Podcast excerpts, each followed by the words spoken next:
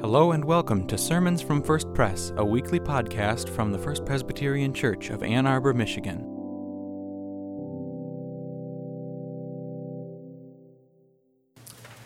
The scripture reading for today comes from the book of Colossians, chapter 1, verses 1 through 14. Paul, an apostle of Christ Jesus by the will of God, and Timothy, our brother, to the saints and faithful brothers and sisters in Christ in Colossae, grace to you and peace from our God the Father. In our prayers for you, we always thank God, the Father of our Lord Jesus Christ, for we have heard of your faith in Christ Jesus and of the love that you have for all the saints because of the hope laid up for you in heaven. You have heard of this hope before in the word of the truth the gospel that has come to you, just as it is bearing fruit and growing in the whole world, so it has been bearing fruit among yourselves from the day you heard it and truly comprehended the grace of God. This you learned from Epaphras, our beloved fellow servant. He is a faithful minister of Christ on your behalf and has made known to us your love in the Spirit. For this reason, since the day we heard it, we have not ceased praying for you and asking that you may be lifted with the knowledge of God's will in all spiritual wisdom and understanding, so that you may lead lives worthy of the Lord, fully pleasing to Him as you bear fruit in every good work and as you grow in the knowledge of God. May you be made strong with all the strength that comes from His glorious power, and may you be prepared to endure everything with patience while joyfully giving thanks to the Father who has enabled you to share in the inheritance of the saints in the light. He has rescued us from the power of darkness and transferred us into the kingdom of his beloved Son, in whom we have redemption, the forgiveness of sins. This is the word of the Lord. Thanks be to God. Our second scripture this morning comes from the Gospel according to John. Let us continue to hear what the Spirit is saying to the church. I am the true vine, and my Father is the vine grower. He removes every branch in me that bears no fruit. Every branch that bears fruit, he prunes to make it bear more fruit. You have already been cleansed by the word that I have spoken to you. Abide in me as I abide in you. Just as the branch cannot bear fruit by itself unless it abides in the vine, neither can you unless you abide in me. I am the vine, you are the branches. Those who abide in me and I and them bear much fruit because apart from me you can do nothing. Whoever does not abide in me is thrown away like a branch and withers. Such branches are gathered and thrown into the fire and burned. If you abide in me and my words abide in you, ask for whatever you wish and it will be done for you. My Father is glorified by this, that you bear much fruit and become my disciples. As the Father has loved me, so I have loved you. Abide in my love. If you keep my commandments, you will abide in my love, just as I have kept my Father's commandments and abide in his love. I have said these things to you so that my joy may be in you and that your joy may be complete. This is my commandment that you love one another as I have loved you. No one has greater love than this, than to lay down one's life for one's friends. You are my friends if you do what I command you. I do not call you servants any longer, because the servant does not know what the master is doing but I have called you friends, because I have made known to you everything that I have heard from my Father. You did not choose me, but I chose you. And I appointed you to go and to bear fruit, fruit that will last, so that the Father will give you whatever you ask in my name. I am giving you these commands so that you may love one another. This is the word of the Lord.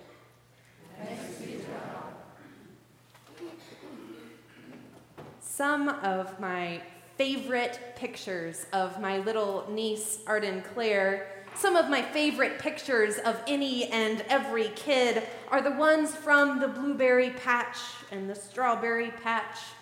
Sticky colored fingers, mouths stained red or blue or shades of purple, giggling in delight as they encounter the fruits of the field. Fresh, surprising, real. And more magical still, as the pictures continue from a day like this, is the final gift of the fruit when a day trip out to the fields to pick fruit turns into an evening enjoying a fresh baked pie, bubbling to perfection, a scoop of ice cream on top.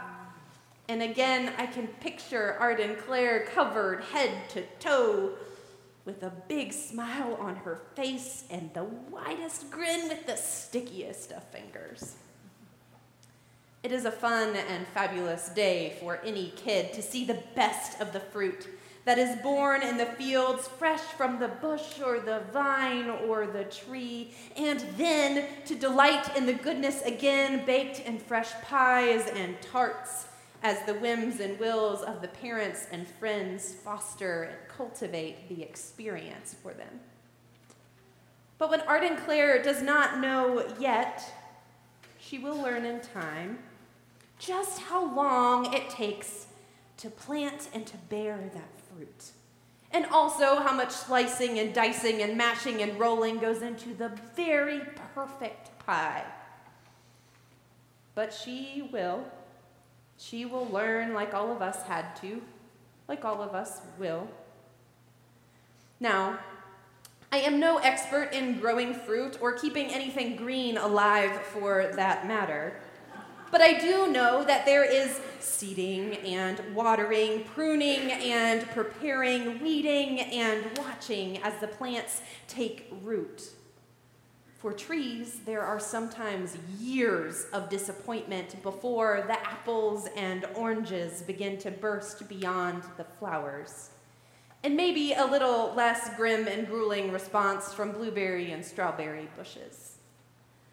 What I mean is that it's a process to get all the way to the faces of delight and the sticky fingers. So says Jesus when he waxes poetic about being the vine as we are the branches, it is a process. And the only way to get closer to produce more and better fruit is to cling tightly to the vine. So it goes in the life of Christian discipleship.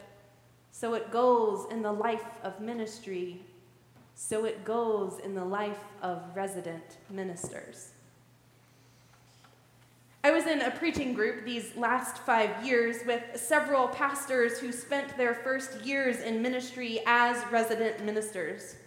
From this church here, at Second in Indianapolis, and from Bryn Mawr when there was a program there. And in our first year, all that we had on our folder was unnamed preaching group. And we knew that was a problem. But we are preachers after all, and so whatever we were going to name ourselves, it had to be significant. It had to be meaningful, and it had to be something that would speak to this work that we had done as resident ministers, the work that we needed to do in the church and in ourselves to be effective preachers and proclaimers of the good news that had been entrusted to us. By the vine, is the name that we came up with. It blooms from our scripture this day because there is something about bearing fruit that only seems good enough when we too are connected, entwined with Jesus, doing the hard work of pruning and preparing. Learning more and more how to love deeper and fuller than we have ever known as we stretch ourselves and shape ourselves more into the bearers of the being the bearers of the fruit of Christ more than we have ever been but not as much as we will ever be. Because it seems to me that we always have growing to do. Prune replant revive, reroot, try again, but always abiding by the vine. And Jesus says that if we abide, if we hang close enough, if we keep the commandments, the love of God and Christ Jesus our Lord will grow and produce the sweetest of fruit for the stickiest of fingers in which to delight and we spend our lives in the teeter totter of pruning and growing, hoping and praying that we don't grow too wild by the wares of the world before someone calls us back to the vine, or prune too close to the source where we end up maimed instead of just scarred while we were just being faithful. We come here for that work, to the church as resident ministers growing in our calls, and as people trying hard to be faithful to the cause of Christ week after week. The pruning and the growing, the discovering of the finest fruits, and figuring out what to do with the wild sour grapes. It is what the church has always been, and what the church will always be. Because it turns out that every patch has a little bit of it all. The sweet and the sour, the properly pruned and the wild weeds. And we spend time, like this weekend, celebrating with sticky fingers, delighting in the real fruit of ministry being grown and nurtured from the residents who got their start in ministry in this place and feasting on the product of good and faithful work, mindful of the scars from the pruning, grateful for the plants that took root within this garden for a time, relishing the gift of getting started here before being scooped up and rerouted across the nation and around the world, that we might continue to do good and faithful work, staying close to the vine and helping the process of pruning and growing as the church discovers and rediscovers its purpose as the source of help and hope in our very broken world. So, what I'm saying is this delight wholeheartedly in the sticky fingers of this weekend all the way to the sticky fingers and feet that went into the mashing and preparing the feast that is before us at this table. But do not forget the heaviness of that call. It is the joyful feast of the people of God, but also it is a promise sealed in blood that you are named and claimed as God's own no matter the cost. The taking and breaking of body and being that Jesus did at this table in bread and in cup is so we might know of divine love and the charge too that comes from this table that nourishes us and tells us to abide in that same love that we might break wide open for the sake of our neighbors and strangers and all of God's beloved. Such is the process behind and beyond the sticky fingers. And thanks be to God, who is always moving before us in the hard and holy work of being the bearers of the fruit of God. Let all God's people say, Amen. May that prayer be always on our lips. You are holy, and constantly showing us holy love, so much so that you sent us your Son, Jesus Christ, who said, Come and follow me. I will show you a new way of living. He healed the sick, fed the hungry, forgave the sinful, comforted the hurting, and challenged the complacent. For this he was crucified, then buried and gone. Mary cried, and the disciples hid, and the world stood still. But once more you said, I am still here.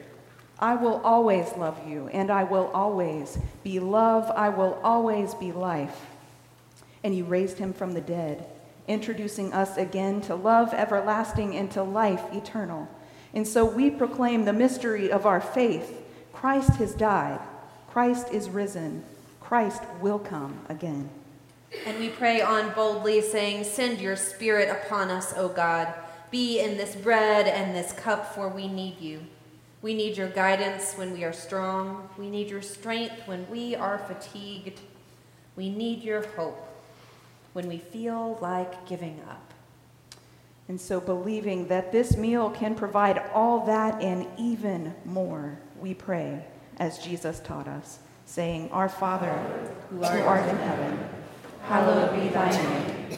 Thy kingdom come, thy will be done, on earth as it is in heaven. Give us this day our daily bread, and forgive us our debts, as we forgive our debtors.